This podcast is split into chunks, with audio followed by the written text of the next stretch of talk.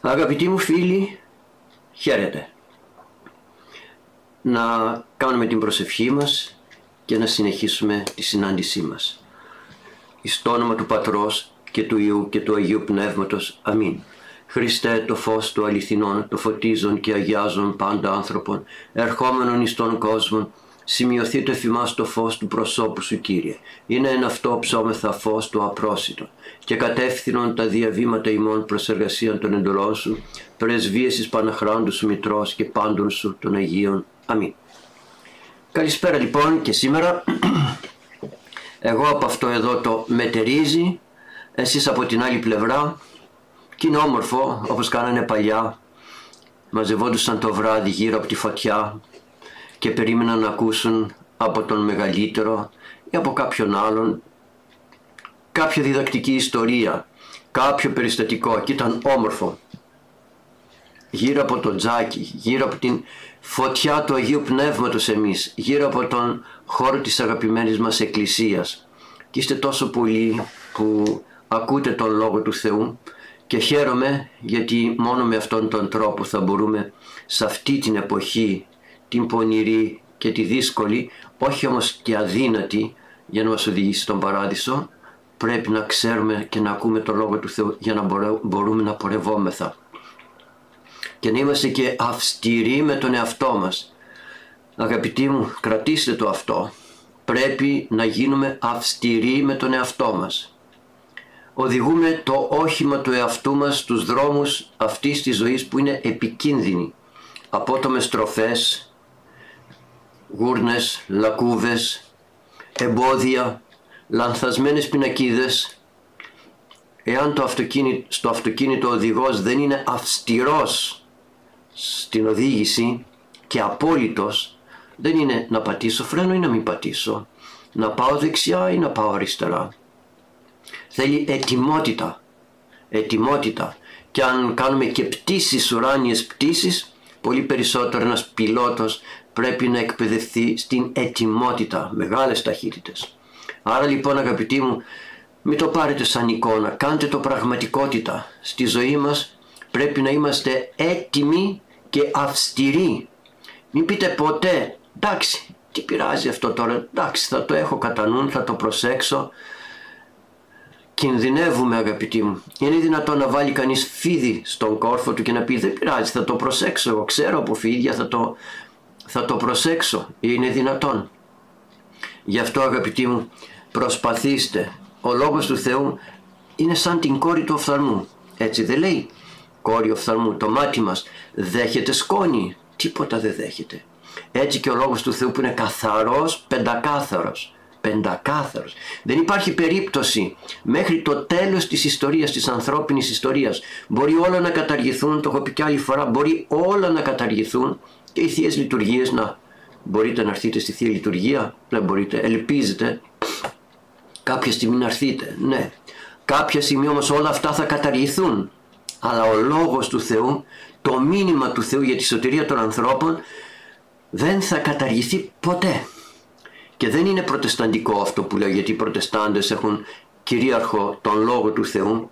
Όχι, δεν το λέω αυτό, αλλά γιατί το λέει ο Λόγος του Θεού; Δεν το λέω εγώ, ο Λόγος του Θεού το λέει.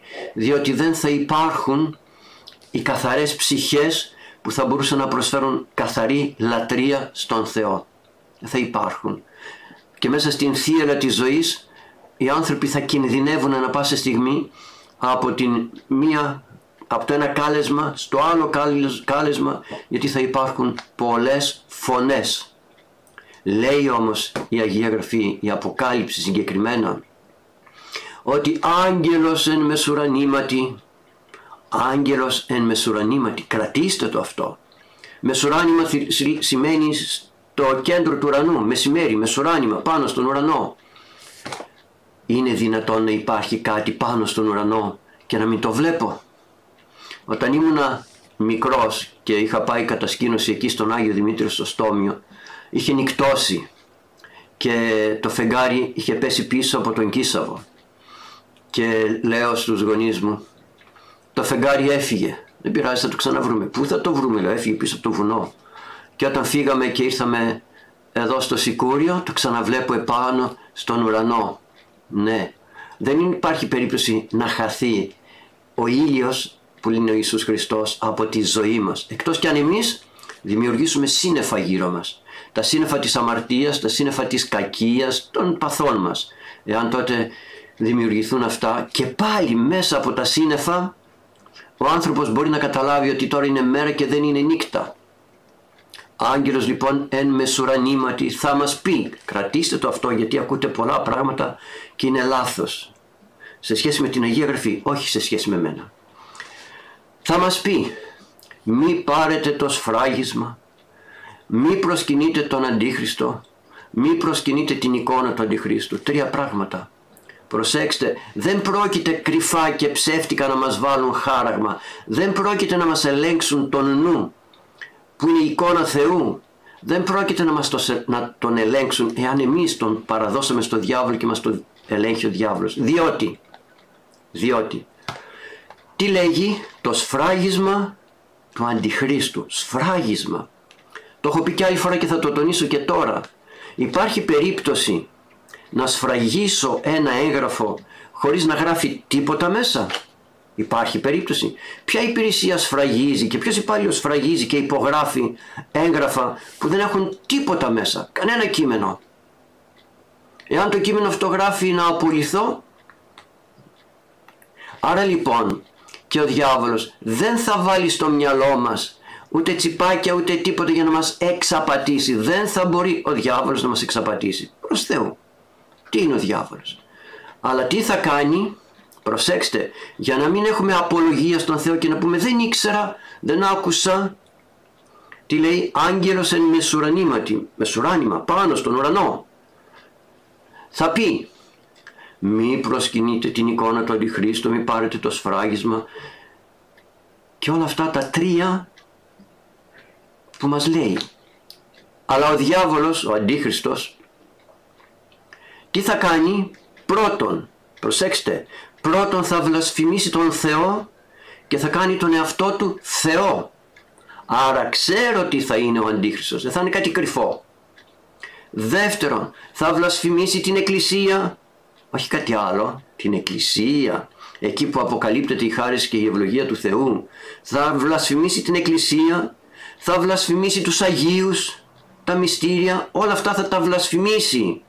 Θα ξέρω λοιπόν ότι ο Αντίχριστος έχει βλασφημίσει τον Θεό και έκανε τον εαυτό του Θεό έχει βλασφημίσει την Εκκλησία, τα μυστήρια και κάνει τον εαυτό του υπεράνω των μυστηρίων έχει βλασφημίσει τους Αγίους και κάνει τον εαυτό του και τα όργανά του Αγίους, τον διάβολο δηλαδή άρα αφού τα πει όλα αυτά, θα τα πει όλα αυτά θα τα έχω ακούσει, θα τα ξέρω θα μου πει μετά έλα τώρα να λάβεις το σφράγισμα. Τι σημαίνει; Ότι αποδέχεσαι όταν κάνουμε μια συμφωνία με οποιονδήποτε άνθρωπο δεν έχει κάποια ψηλά γραμματάκια που λέει διάβασε τις σημειώσεις και αν συμφωνείς πάτα εδώ.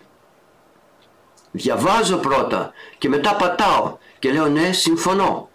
Άρα λοιπόν ο διάβολος θα πει ξέρεις ποιος είμαι, ξέρεις τι κάνω, έλα να σου βάλω σφραγίδα που σημαίνει ότι τα αποδέχτηκες όλα και δεν υπάρχει περίπτωση να πω δεν βαριέσαι θα κάνω εγώ αυτό που λέει ο διάβολος γιατί έτσι μας λέει ο διάβολος ο αντίχριστος και μετά θα κάνω το θέλημα του Θεού προσέξτε ποιο έγγραφο επιστρέφει αφού το έχουμε σφραγίσει; Έχει επιστρέψει κανένα έγγραφο; Όχι έφυγε και ο διάβολος θα το αρπάζει και θα φεύγει το έγγραφο που σημαίνει τότε θα έχω παραδώσει τη σκέψη μου, τη ζωή μου, τα πάντα στα χέρια του διαβόλου.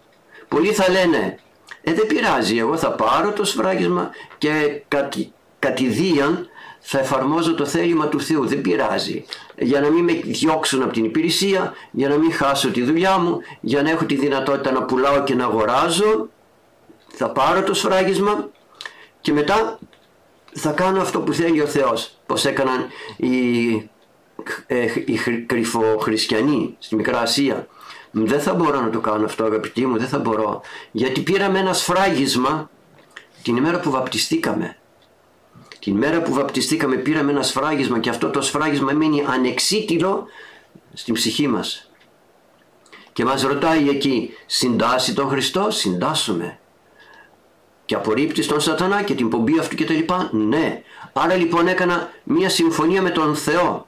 Από την στιγμή όμως που θα δεχθώ το σφράγισμα του Αντιχρίστου σημαίνει ότι καταργώ τη μία συμφωνία του Θεού και εγκρίνω στη ζωή μου την συμφωνία του διαβόλου. Ποιος θα με φωτίσει μετά, ποιος θα με φωτίσει να επιστρέψω; Η μετάνοια δεν είναι μόνο έργο δικό μας, είναι και έργο του Αγίου Πνεύματος. Δεν μπορείς να έχεις φωτιά χωρίς να έχεις κερί.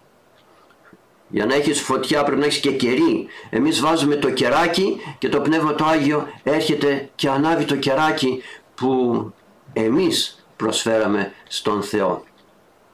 Και παρεπιπτόντος όποιος θέλει μπορεί κάθε μέρα να μπαίνει στην ιστοσελίδα, μια παρένθεση κάνω μια και το ανέφερα, να μπαίνει στην ιστοσελίδα και να ανάβει το κεράκι του και να γράφει τα ονόματά του. Κάθε μέρα εγώ βλέπω τα ονόματα και για την παράκληση, την ιερά παράκληση που κάνουμε κάθε Πέμπτη και για την πρωινή προσευχή μου και για τη βραδινή προσευχή μου. Πάντα, χωρίς κανένα έξοδο. Αν θέλεις βάζεις 50 λεπτά, 20 λεπτά θα το δείτε. Αν δεν, αν δεν μπορείς, δεν έχεις, δεν χρειάζεται. Άναψε το κεράκι σου, όλοι μπορούν να ανάψουν το κεράκι και να γράψουν ονόματα όπως κάνετε τόσο όμορφα στη Θεία Λειτουργία όταν γίνεται η αναμετάδοση της Θείας Λειτουργίας και βγαίνετε στο facebook και γράφετε, γράφετε, γράφετε, γράφετε. Σήμερα μάλιστα που δεν μπορούσα να λειτουργήσω έβλεπα, έβλεπα, έβλεπα τα ονόματα και διάβαζα και διάβαζα και διάβαζα και λέω πω, πω Θεέ μου, πόσοι άνθρωποι τρέχουν για να καταθέσουν το όνομά τους στη μνήμη του Θεού. Άρα λοιπόν επανέρχομαι δεν είναι δυνατόν ο διάβολος να μας εξαπατήσει. Θα το πει καθαρά ο άγγελος. Προσέχετε. Άρα αυτό ξέρετε τι σημαίνει. Ότι μέχρι την τελευταία στιγμή θα μπαίνουν άνθρωποι στον παράδεισο. Μέχρι τελευταία στιγμή θα μπαίνουν άνθρωποι στον παράδεισο. Μην αναρωτηθείτε και πείτε τώρα εγώ θα μπω στον παράδεισο. Ας εφαρμόζουμε το θέλημα του Θεού και θα μπούμε στον παράδεισο. Ο παράδεισος θα κλείσει όταν δεν θα μπαίνει πλέον κανείς στον παράδεισο. Όπως ένα μαγαζί κλείνει αφού δεν μπαίνει κανένας πελάτης μέσα. Ναι, και θα κλείσει τότε και θα είναι η ευλογία του Θεού σε όλους εκείνους που θα αντισταθούν στην πονηριά και στις ε, επιθέσεις του διαβόλου θα αντισταθούν και δεν θα δίνουν καμία σημασία. Το σημερινό μας μάθημα έχει σχέση με τα υλικά αγαθά που τα χάνουμε κάποιες φορές δεν μπορώ να πάω στο κατάστημα να ψωνίσω, δεν μπορώ να βγω έξω να πάρω ένα σουβλάκι, να πάρω ένα σάντουιτς γιατί μου λένε από τις 9 η ώρα θα είσαι μέσα, 9 με 5 θα είμαστε μέσα γιατί εκείνη την ώρα περπατάει ο κορονοϊός, ενώ από τις 5 ως τις 9 περπατάμε εμείς, συμφωνήσαμε και τα χωρίσαμε έτσι. Και τηρούμε όλα τα μέτρα που λένε, τα τηρούμε για να μην γίνουμε αφορμή εμπεγμού όχι, να μην γίνουμε αφορμή εμπειρού γιατί ο διάβολος θυμώνει. Όταν τον εμπέζουμε θυμώνει. Εμείς θα τηρούμε αυτά που μας λένε και ο πνευματικός μας θα μας κατευθύνει στα υπόλοιπα. Εδώ τώρα στο 17ο κεφάλαιο που είμαστε στο βιβλίο των παροιμιών υπογραμμίζονται ιδιαίτερα τα αγαθά τα οποία αγαθά προέρχονται από την παιδαγωγία του Θεού. Μας παιδαγωγεί ο Θεός, μας δοκιμάζει και μας προσφέρει τα αγαθά. Έτσι λοιπόν λέει ο πρώτος στίχος το 17ο κεφάλαιο. Κρίσον ψωμός μεθυδονής εν ειρήνη ή οίκος πλήρης πολλών αγαθών και αδίκων θυμάτων μεταμάχης. Είναι προτιμότερο ένα ξερό ψωμί, απλό ψωμί που γίνεται γλυκό και ευχάριστο μεθυδονής ευχάριστο γίνεται. Όταν συνοδεύεται με ειρήνη και ομόνια μέσα στο σπίτι, παρά το πλούσιο σπίτι ή οίκος πλήρης πολλών αγαθών, το πλούσιο σπίτι που έχει πάρα πολλά αγαθά, που έχει και αδίκων θυμάτων μεταμάχης και έχει και πολλά σφαγμένα ζώα μέσα σε καυγά, μέσα σε γκρίνιες, μέσα σε φιλονικίες κτλ. Προσέξτε αδίκων θυμάτων. Υπάρχουν δίκαια και άδικα θύματα. Υπάρχουν. Τα δίκαια θύματα είναι εκείνα τα οποία χρησιμοποιούμε για να ζήσουμε. Τα άδικα θύματα είναι εκείνα τα οποία χρησιμοποιούμε μέσα στην πλεονεξία μας και τα πετάμε, δεν τα χρησιμοποιούμε. τα πετάμε. Αυτά είναι άδικα θύματα. Το έσφαξες τζάμπα αυτό το, το ζώο, διότι το κρέας δεν το έφαγες, το πέταξες. Και δεν είναι μόνο το, το ζώο που πετάμε, ακόμη και το ψωμί που πετάμε. Προσέξτε και το ψωμί που πετάμε. Τζάμπα ο καλός Θεός έκανε τα χωράφια να βγάζουν τον καρπό του στο σιτάρι. Το πήρες εσύ το έκανες αλεύρι, έγινε ψωμί και τώρα δεν το θέλεις και το πετάς, μην το πετάς, κόψε μια φετούλα. Όπως είναι τώρα τα καλοριφέρ αναμένα, βάλτε το στο καλοριφέρ, φούρνο μικρό κυμάτων ή οπουδήποτε αλλού. Κάν το παξιμαδάκι να δεις το πρωί τι ωραία θα το φας με το γάλα, με το τσάι, με οτιδήποτε αλλά θέλουμε τα βελουτέ, αυτά που μπαίνουν μέσα στο στόμα και λιώνουν και γίνονται, αφήνουν μία μαλθακότητα στη γεύση. Μας κάνουν μαλθακούς στο στόμα, μαλθακούς και στην ψυχή, μαλθακούς σε όλα. Κι όμως, εάν φάμε ένα παξιμαδάκι, αφού το βουτήξουμε λίγο στο τσαγάκι και το τραγανίσουμε με τα δόντια μας, τα δόντια γίνονται σκληρά, ανθεκτικά, δυνατά, ενώ έτσι τι να κάνει; Δόντι που δεν ξέρει να δουλέψει, που δεν μπορεί να δουλέψει, τι θα κάνει; Κάποια μέρα θα χαλάσει και θα πέσει. Άρα λοιπόν καλύτερο είναι το ψωμί που το τρώμε με ειρήνη και είναι πολύ ωραίο και ευχάριστο παρά πλούσιο σπίτι που έχει πολλά αγαθά και φωνάζει η μάνα από εδώ, φωνάζει από εκεί, ελάτε να φάμε, τι έχει, φακές, α δεν θέλω, δεν θέλω, βρέλα να φας, όχι δεν έρχομαι, φωνάζουμε τον σύζυγο ή, ή οποιονδήποτε άλλο, ελάτε να φάμε, τι έχει, σουβλάκια με πατάτες, δεν τις θέλω τις πατάτες, βάλει μου σουβλάκια και δεν έχουμε μάθει να τρώμε απ' όλα έτσι όπως πρέπει. Γιατί, γιατί μέσα στην ψυχή μας υπάρχει ταραχή. Προσέξτε, η ειρήνη δεν είναι μόνο μεταξύ μας. Είναι και μέσα στην ψυχή μας να υπάρχει ειρήνη μέσα μας. Αυτό δεν το θέλω, αυτό με ξυνίζει, αυτό με βρωμάει, αυτό δεν έχει καλή εικόνα. Όχι αγαπητοί μου, δεν μπορούμε να φάμε το φαγητό μας εάν δεν έχουμε ειρήνη μες στην ψυχή. Και πάμε στο δεύτερο στίχο. «Η κέτης νοήμων κρατήσει δεσποτών αφρόνων, δε αδελφής διελείται μέρη». Τι ωραίο. Ο συνετός και έξυπνος υπηρέτης Προσέξτε, πολλές φορές δουλεύουμε σε αφεντικά τα οποία είναι σκληρά, είναι ανάποδα, είναι δύσκολα, είναι, είναι, είναι. Και διαμαρτυρόμαστε. Μου λένε πολλές φορές παιδιά που δουλεύουν σε κάποια επιχείρηση. Πάτερ δεν αντέχω το αφεντικό μου, όλο με βρίζει, με, με, με, με μαλώνει. Ωραία, σε πληρώνει. Ναι και με το παραπάνω. Στη δουλειά αυτή γιατί πήγες, για να σε επενούν ή για να δουλεύεις και να πληρώνεσαι; Τι σε νοιάζει σε έναν εκείνος θέλει να βρίζει; Ο συνετός λοιπόν άνθρωπος και έξυπνος υπηρέτης, υπάλληλος, όπως θέλετε πείτε το, θα γίνει αφέντης κυρίως στους ανόητους, ε, στα ανόητα αφεντικά του. Διότι το αφεντικό θα κάνει λάθος. Εφόσον είναι ανόητο θα κάνει, ανόητος θα κάνει λάθος. Κάπου θα πέσει παγίδα και θα ζητήσει την βοήθεια του υπηρέτη, του υπαλλήλου. Και ο υπάλληλος όταν έχει σύνεση Προσέξτε όμως, σύνεση ξέρετε τι θα πει. Δεν θα δημιουργήσω αντιπαλότητα. Δεν θα πω ποτέ, μα σας το είπα έτσι να το κάνουμε και δεν θελήσατε. Έτσι ερεθίζουμε.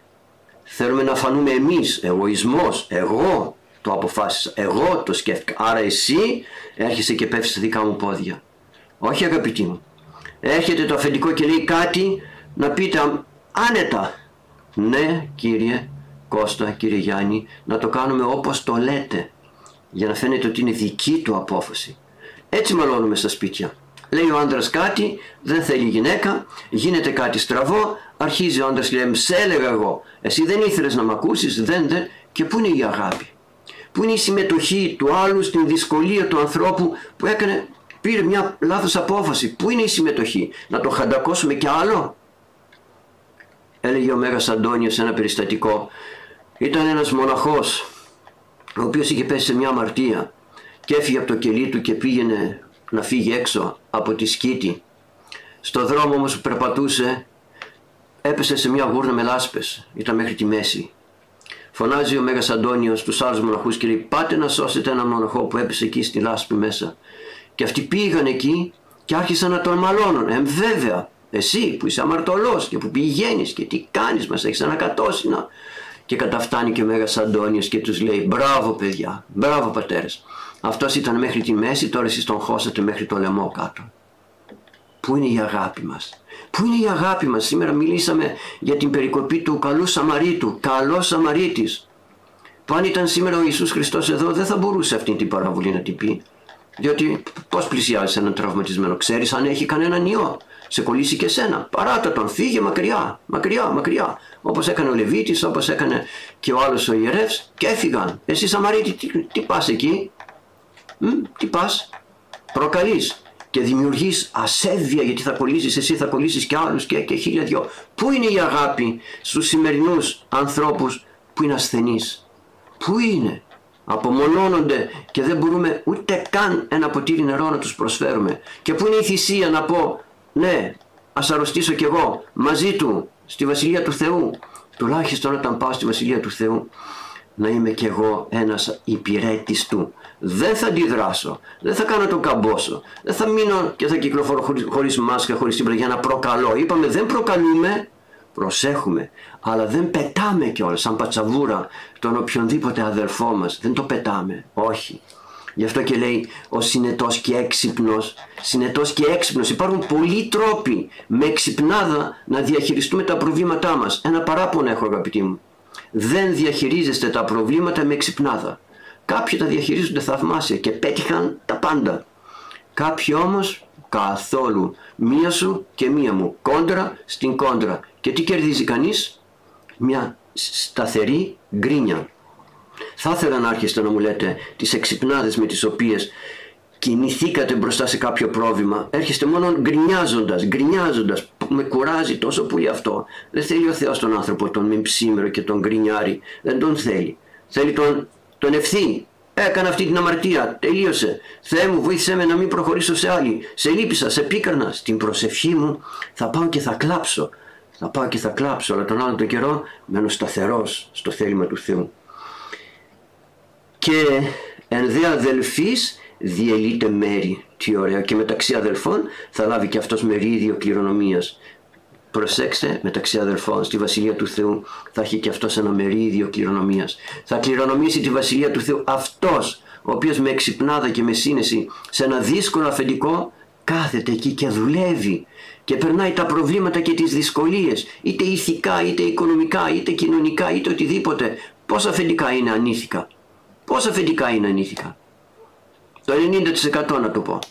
Και όμως παλεύει κανείς και παλεύει έξυπνα και με τη βοήθεια του πνευματικού και με τη φώτιση του Θεού. Και τότε γίνεται δυναμικός και βλέπετε το αφεντικό αντί να πάει σε άλλους υπαλλήλους, πάει σε αυτό το οποίο το υποτιμάει και το κοροϊδεύει και το εμπέζει. Σε αυτό πάει και εμπιστεύεται τη δουλειά του.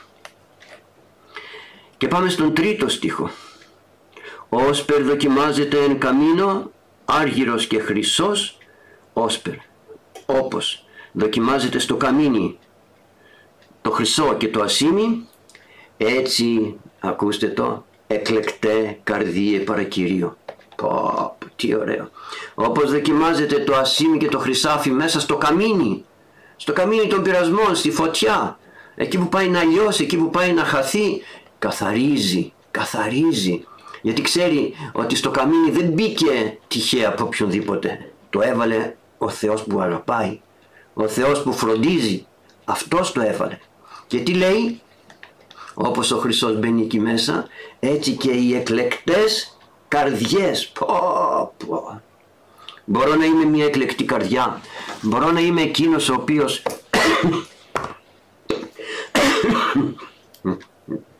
εκείνος που θα μπορέσει να αναδειχθεί για τον Θεό. Όχι καρδιά. Όχι καρδιά. Εκλεκτή καρδιά. Καρδίες όλοι είμαστε. Όταν κάνουμε τον αγώνα μας, τον πνευματικό καρ, καρδίας είμαστε, στην αγάπη του Θεού. Αλλά εκλεκτή καρδιά. Και θα γίνουμε εκλεκτές καρδιές εάν παλεύουμε στους πειρασμούς και δεν γκρινιάζουμε. Τι ωραία θα ήταν να άρχισε στην εξομολόγηση και να λέτε εγώ είχα διάθεση να γκρινιάξω. Γιατί πότε γκρινιάζουμε; Όταν κατηγορούμε τον άλλον. Ο άντρας μου κάνει έτσι, η γυναίκα μου κάνει έτσι, τα παιδιά μου κάνουν έτσι ενώ εκλεκτή καρδιά είναι εκείνη η οποία γεμίζει το εσωτερικό της με την παρουσία του Θεού. Εκλεκτή καρδιά, διαλεγμένη καρδιά. Αλλά για να έρθει ο καλός Θεός να κατοικήσει μέσα μας, μπορούμε να είμαστε ασήμι λερωμένο, μπορούμε να είμαστε χρυσάφι που δεν λάμπει. Πώς θα έρθει ο Κύριος, πώς; Θα ερχόμουν εγώ στο σπίτι σας να με φιλοξενήσετε, να μου κάνετε ένα τραπέζι και θα είχατε πιάτα λερωμένα. Πού θα με βάζετε να φάω; Πώς; Θα σηκωνόμουν και θα έφευγα. Έτσι φεύγει και ο Κύριος. Αλλά προσέξτε, εκλεκτές καρδιές. Πώς πάμε στη λαϊκή και διαλέγουμε τα καλύτερα προϊόντα. Έτσι βγαίνει και ο καλός Θεός στον ανθόκηπό του. Ένας ανθόκηπος του Θεού είμαστε. Βγαίνει, του συλλέγει κρίνα. Είναι, αναφέρεται στο άσμασμάτων. Βγαίνει για να μάσει κρίνα, μπουμπούκια, λουλούδια και οτιδήποτε θέλει να μάσει για, το, για τον παράδεισο για, το, για τον χώρο που εκείνος κατοικεί. Και όταν εμείς γκρινιάζουμε και λέμε γιατί πήρες αυτό το μπουμπούκι, το νέο παιδί, το βλαστάρι, πού το πας, πάρε κανέναν παππού, πάρε κανένα μεγάλο. Μα αυτό ήταν εκλεκτή καρδιά για τον Θεό. Και την πήρε για να την έχει εκεί, στη Βασιλεία του Θεού, ώστε από εκεί να ευωδιάζει και να φτάνει και σε εμάς η ευωδία και η προστασία. Τι ωραίο. Όπως δοκιμάζεται μέσα στο καμίνι Άρα λοιπόν θέλετε να γίνετε εκλεκτή καρδιά. Δοκιμα... Αφήστε να δοκιμαστείτε αγόγγιστα μέσα στο καμίνι των πειρασμών. Αφήστε το εγώ. Ας αφήσουμε αυτό το εγώ που μας καταστρέφει. Αφήστε το. Σφίξτε την καρδιά και πείτε όχι εδώ κτύπαμε πνευματικά. Κτύπαμε πειρασμέ. Μπες μέσα να κάνεις οτιδήποτε. Εγώ εδώ κρατάω κόντρα. Είδατε με τις πλημμύρες τι γίνεται. Σπάζουν οι πόρτες, μπαίνουν τα νερά μέσα και τα κάνουν όλα λίμπα. Όχι, η πλημμύρα της εποχής, ο ποταμός αυτός της αμαρτίας δεν θα μπει μέσα στην καρδιά μου. Δεν θα μπει μέσα στην καρδιά μου. Έχω κλειδαμπαρώσει με το κλειδί της, του, των εντολών του Θεού και του Θείου θελήματος. Έχω κλειδώσει, απ' έξω κτυπάνε, ορίεται ο διάβολος απ' έξω. Εγώ όμως όχι, όχι θα πω, στην, στις, στον θυμό, στα νεύρα, στην ένταση. Πηγαίνω στο σπίτι με όρεξη να φάω ένα εκλεκτό φαγητό και το βρίσκω καμένο. Δεν μιλάω. Σιωπή. Εκεί είναι το καμίνι. Εκεί είναι το καμίνι. Όχι ωραίες κουβέντες. Αυτά είναι ωραίες κουβέντες που λέμε. Εκεί είναι το καμίνι αγαπητοί μου. Και προσπαθήστε. Χαίρομαι ότι πολλοί από εσάς προσπαθείτε. Το χαίρομαι. Ούτως εκλεκτέ καρδίε παρακύριο. Ας γίνουμε εκλεκτές καρδιές στον Κύριο εκλεκτές, μας, μας έχει εκλέξει. Γιατί μας εξέλεξε έτσι απλώς για να λέει αυτή τη καλή καρδιά είναι και τι και τι και τα λοιπά. Όχι, για να μας έχει εκεί στη βασιλεία του, στην αιώνια βασιλεία, δίπλα του, κοντά του. Μην νομίζετε ότι είναι τυχαία αυτά, θα τα ακούσετε τότε. Πρώτο ο Θεός μέσα στη βασιλεία του Θεού και θα λέτε «Αχ, δεν υπέμεινα αυτόν τον πειρασμό. Αχ, δεν μπορούσα κι εγώ να αντισταθώ». Γιατί θα βλέπετε έναν άλλο συνάδελφο να παλεύει και εσείς δεν θα παλεύετε και εκεί στη Βασιλεία του Θεού θα πείτε «Α, αυτός πάλεψε τότε και ανέβηκε τόσο ψηλά. Και εγώ δηλαδή αν είχα παλέψει τότε θα ήμουν και εγώ εκεί». Μ; Γι' αυτό λοιπόν ας αγωνιστούμε αυτόν τον Λόγο του Θεού, ας τον κρατάμε όσο μπορούμε. Αλλά ας προσπαθούμε και να πάμε και στον τέταρτο στίχο για να κουβεντιάσουμε μετά και τη μελέτη μας. Ο κακός υπακούει γλώσσης παρανόμων δίκαιος δε ου προσέχει χείλεση ψευδέσιν mm. γι' αυτό σας είπα μην ακούτε διαδίκτυο μην ακούτε ειδήσεις, μην ακούτε τίποτα όλοι αυτοί οι άνθρωποι είναι πειθαρχημένοι στο θέλημα του Θεού. Αν είναι πειθαρχημένοι να μας το δείξουν. Εάν δεν είναι πειθαρχημένοι, τι να ακούσω; Έναν άνθρωπο που μιλάει εις βάρος της εκκλησίας μου το έλεγε μία γιατρός. Πρέπει να πειθαρχούμε. Ναι, θα πειθαρχούμε. Αλλά όχι τέτοιο πανικό. Όχι τέτοιο πανικό. Αυτός ο άνθρωπος μιλάει εις βάρος της εκκλησίας και τώρα θα μιλήσει για μένα και θα μου πει τι πρέπει να κάνω και θα είναι σωστό. Ήδη έχουμε μπλέξει και μας μπλέκει ο Θεός και θα μας μπλέξει ακόμα πιο πολύ νομίζοντας ότι εμείς θα λύσουμε τα προβλήματα και δεν πρόκειται να τα λύσουμε. Άλογο λέει, στις φραγίδες άλογο λέει, ύπος. Και το άλογο τρέχει, τρέχει και μεταδίδει τις ασθένειες και τις ιώσεις πολύ γρήγορα στον κόσμο. Δεν πρόκειται να γλιτώσουμε εάν είμαστε μακριά από το θέλημα του Θεού. Και στο θέλημα του Θεού δεν θα είμαι από φόβο, αλλά από αγάπη για τον Ιησού Χριστό.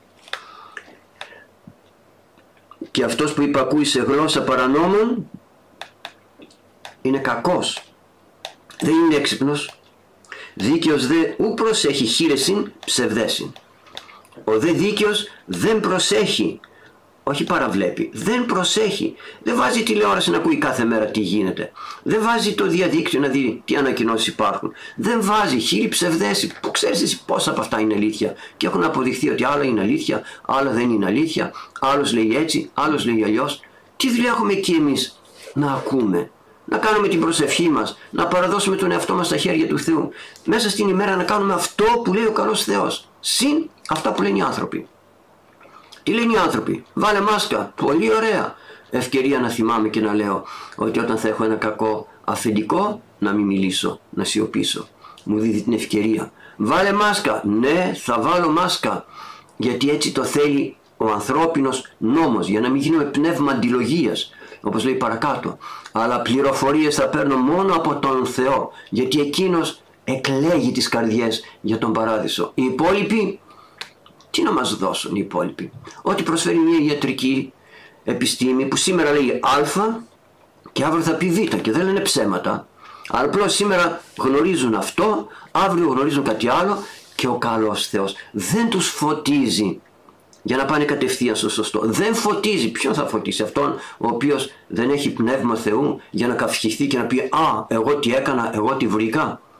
Άρα λοιπόν να σταματήσουμε αγαπητοί μου σε αυτό το σημείο στον τέταρτο στίχο του 17ου κεφαλαίου και ας προσπαθήσουμε με έξυπνο τρόπο να αξιοποιούμε το θέλημα του Θεού στη ζωή μας. Παλεύοντας, παλεύοντας, προσπαθώντας για να γίνουμε καλοί οδηγοί της ζωής μας. Τώρα για να δούμε τη μελέτη που έχουμε βάλει και δεν ξέρω αν την διαβάσατε και αν ασχοληθήκατε καθόλου με τη μελέτη του Λόγου του Θεού που λέει ότι γιατί ο Ιησούς Χριστός δεν αφήνει τον δαιμονισμένο να τον ακολουθήσει στο προηγούμενο κεφάλαιο 5 του κατά Μάρκον Ευαγγελίου; Γιατί πολλοί απαντήσατε πολλοί ήσασταν εκείνοι που απαντήσατε και μου στείλατε και μηνύματα και ήταν εύστοχα και ωραία. Γιατί; Διότι Εάν έτσι έκανε ο καθένας που γινόταν καλά, τότε θα μαζευόντουσαν γύρω από τον Ιησού Χριστό οι θεραπευθέντες και δεν θα μαθαίνονταν τα γεγονότα πουθενά. Θα είχε ένα μεγάλο τσούρμο γύρω του, σαν ένα τσίρκο να το πω έτσι, και όλοι θα τρέχαν από πίσω του και δεν θα πήγαινε το μήνυμα της σωτηρίας στους άλλους ανθρώπους. Γι' αυτό λοιπόν ο καλός Θεός του είπε φύγε, μην κάτσε κοντά μου, δεν, σε, δεν σε θέλω για πρώτο Απόστολο, γίνε άλλος Απόστολος, όπως γίνανε, όλοι εμείς γίναμε Απόστολοι του Λόγου του Θεού και φεύγουμε στα πέρατα της οικουμένης και μεταδίδουμε το Λόγο του Θεού. Κάνουμε τις συναντήσεις αυτές. Ξέρετε που φτάνουν αυτές οι ομιλίες; Μέσα από το διαδίκτυο. Δεν έχει σύνορα. Δόξα τω Θεώ. Μας έδωσε αυτή τη δυνατότητα ο καλός Θεός. Δεν έχει σύνορα. Και φεύγει ο Λόγος του Θεού παντού στις καρδιές εκείνες που θέλουν να ακούνε τον Λόγο του Θεού. Και τώρα διαβάστε το επόμενο που λέει γιατί αυτό δεν θα το βρείτε με ευθεία απάντηση. Γιατί δεν αφήνει τους Αποστόλους να μένουν και σε άλλα σπίτια τους στέλνει η Ιεραποστολή αλλά τους λέει στο σπίτι που θα μπείτε εκεί θα μείνετε διαβάστε από το κεφάλαιο που φαίνεται το έκτο κεφάλαιο. Στο σπίτι που θα μπείτε εκεί θα μείνετε δεν θα πάτε σε άλλο σπίτι. Γιατί άμα το ρίξετε μία ματιά θα καταλάβετε πολλά πράγματα που είναι ελαττώματα της ζωής μας αλλά πρώτα Θεός όμως θα ξαναμιλήσουμε για το βιβλίο των παροιμιών και θα πάρουμε και τις απαντήσεις μας αυτές στην επόμενη μεθεπόμενη εκπομπή μας. Και έχετε το νου σας, μπαίνετε στην ιστοσελίδα η οποία ιστοσελίδα μας έχει και πολλά πατερικά βιβλία. Έχουν ανεβεί πάρα πολλά πατερικά βιβλία που μπορείτε να τα ανοίγετε εκεί στη σελίδα με τα βιβλία στην αρχαιοθήκη. Έχει και μετάφραση και άνετα και ωραία μπορείτε να γυρίζετε φίλο και να πάτε και να διαβάζετε και θα εμπλουτιστείτε με πολλά, με πάρα πολλά. Όπως επίσης τα παιδιά έχουν δημιουργήσει και μια άλλη σύνδεση που μπορείτε να μπαίνετε μέσα, ενημερώνεστε και θα το δείτε, και να κατεβάζετε ομιλίες, να κατεβάζετε ομιλίες έτσι ώστε εκεί που είστε να μην χρειάζεται να αναλώνετε τα, τα δεδομένα σας.